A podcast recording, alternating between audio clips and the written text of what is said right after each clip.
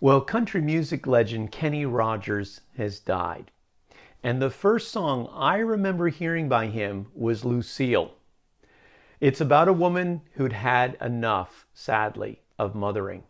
Sung from the point of view of her husband, the chorus goes, You picked a fine time to leave me, Lucille, with four hungry children and a crop in the field.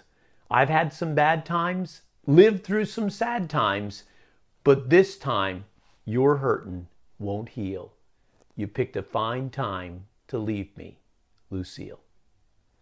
Can you hear the sarcasm in his voice? You picked a fine time? As if to say, of all the times that you could have left me, this time was the worst to leave me.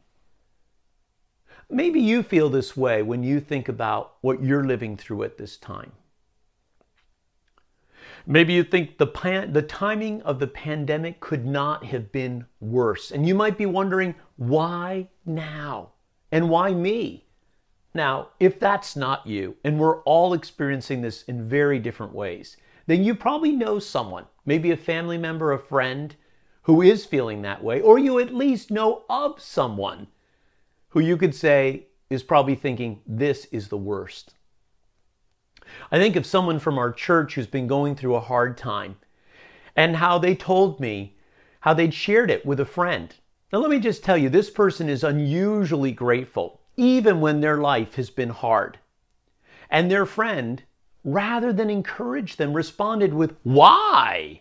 You have so much to be thankful for. How could you be so ungrateful? Well, I could tell that this comment really hurt coming from this trusted companion. Because this person I'm talking about genuinely seeks, to live out the command that we are to give thanks in all things. When you and I want to respond like Kenny Rogers, farmer, with a sarcastic line like, You picked a fine time, we can choose to respond differently. We don't have to pretend that everything's okay when in reality it's not. But we can acknowledge the hardship and still thank God for His goodness. Do you believe that? Well, let me tell you about another farmer who lived in another place and another time who could have easily sung along with Kenny Rogers, farmer. Instead, when his crops failed, listen to what he said.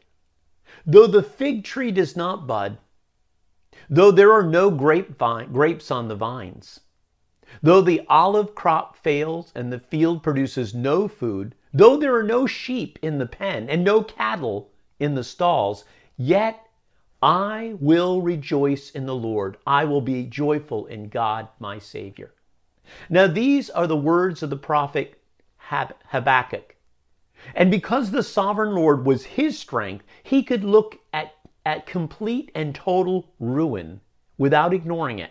He could say, This is bad. He could admit without admit that without taking his eyes off God, who he knew would be saving him from of all things the ruin of his soul. So let me ask you a question that I've been thinking about. What does your belief about God say in the face of the suffering that we're seeing on a global scale? Pause and think about how you would answer that question and listen to it once more. What does your belief about God say in the face of suffering that we're seeing on a global scale? It's a question that deserves some time and thought. And it's also one that the Bible can help us to answer. Did you know seven years before Christians were made scapegoats of the great fire in the city of Rome in 64 AD, that the Apostle Paul wrote a letter to the Christians living in Rome? And his reason for writing it was to remind them that no matter how bad things get, and they were about to get much worse, or how much evil people do, God's kindness is greater than it all. No matter how deep the pit is that we find ourselves in, God is reaching down to pull us out of it. So go in your Bibles to the 11th chapter of Romans, and you'll see there the word mercy in verse 32, and the words mercy on them all or mercy on everyone. See, the Bible is really the story of God. And the central theme in God's story is for people to give Him glory for His mercy. So let's see how God's mercy shaped Paul's belief about God and as a result, his outlook on suffering. See, his perspective was not just his own. Paul is writing under the inspiration of the Holy Spirit. So his perspective is really the perspective of reality, seen from both the eternal as well as the earthly dimension. So as we look at Paul and what he has to say under the Spirit's inspiration, would you keep thinking about our question? Let me just ask you again. What does your belief about God say in the face of suffering that we're seeing in a global scale? Well, first, Paul believes that God knows and that we know in part. Another way to think about this is that God sees the whole of the moon, and yet we see only its small curved shape. Look at verse 33 of Romans 11. Oh, how great are God's riches and wisdom and knowledge. How impossible it is for us to understand His decisions and His ways. Paul is astounded by God's bigness. He was a smart man, but he admits that he can never figure God out. Once he thought he could, now he knows he never will. Clouds and darkness are all around him, writes the writer of Psalm 97 of God. No wonder God asks in the book of Job, Who is this that obscures my plans with words without knowledge? Even Job, who walked with God, could not figure out the deep things of God. Job's suffering was great. And yet, when he tried to answer the question why and what for, he came up empty. God knew he did not. Second, Paul believes that God knows what he's doing, and so he doesn't need humans telling him what he should do. Look at verse 11, or look at chapter 11. For who knows the thoughts of God? Who knows enough to give him advice? At a time like this one, how many humans are telling God, I don't like the way you run the world? I think you should do it like this. And third, Paul believes that God doesn't owe anybody anything. And who has given him so much that he needs to pay it back? We read in verse 35. This is why God could say to Moses, I will show mercy to anyone I choose, and I will show compassion to anyone I choose. And it's why in the parable of the landowner in Matthew chapter 20 that Jesus is practically asking his listeners, who can say that God is not allowed to do what he chooses with what belongs to him? Or who can begrudge his generosity? Now remember who's reading what Paul is writing. That he wrote these words a few years before some of his readers would be turned into Roman candles.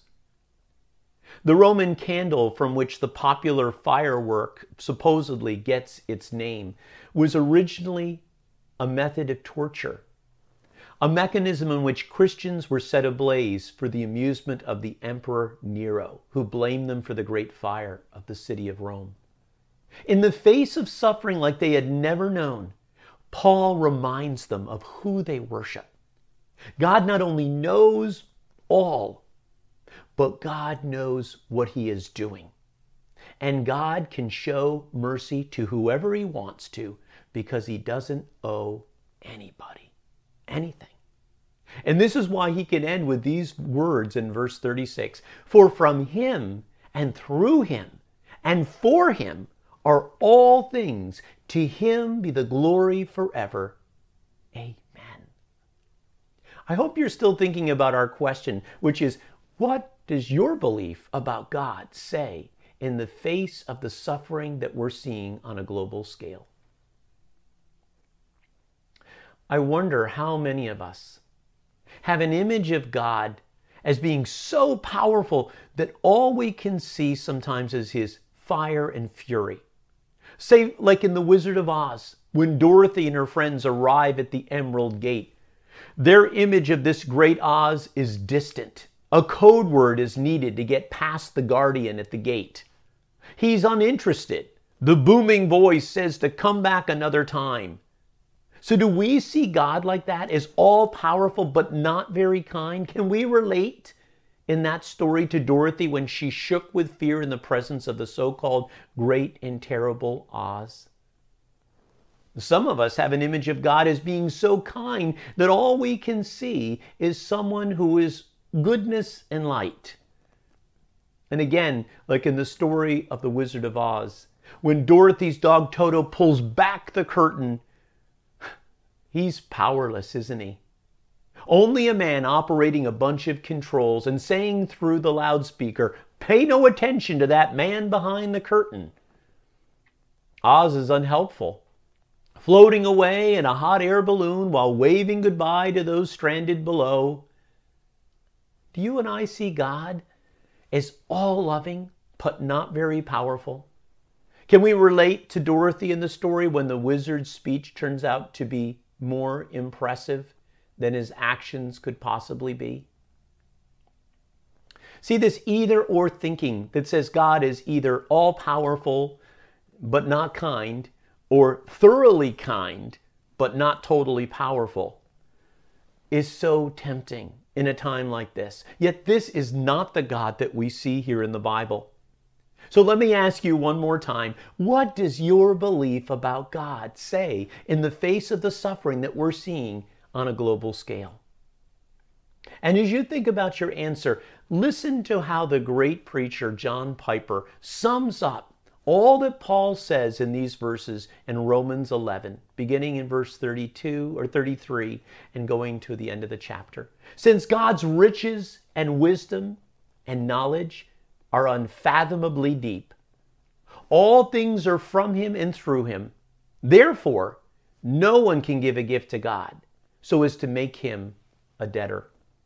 And no one can give any counsel to God about how he should do things which is why his ways and judgments are unsearchable and inscrutable to our finite minds.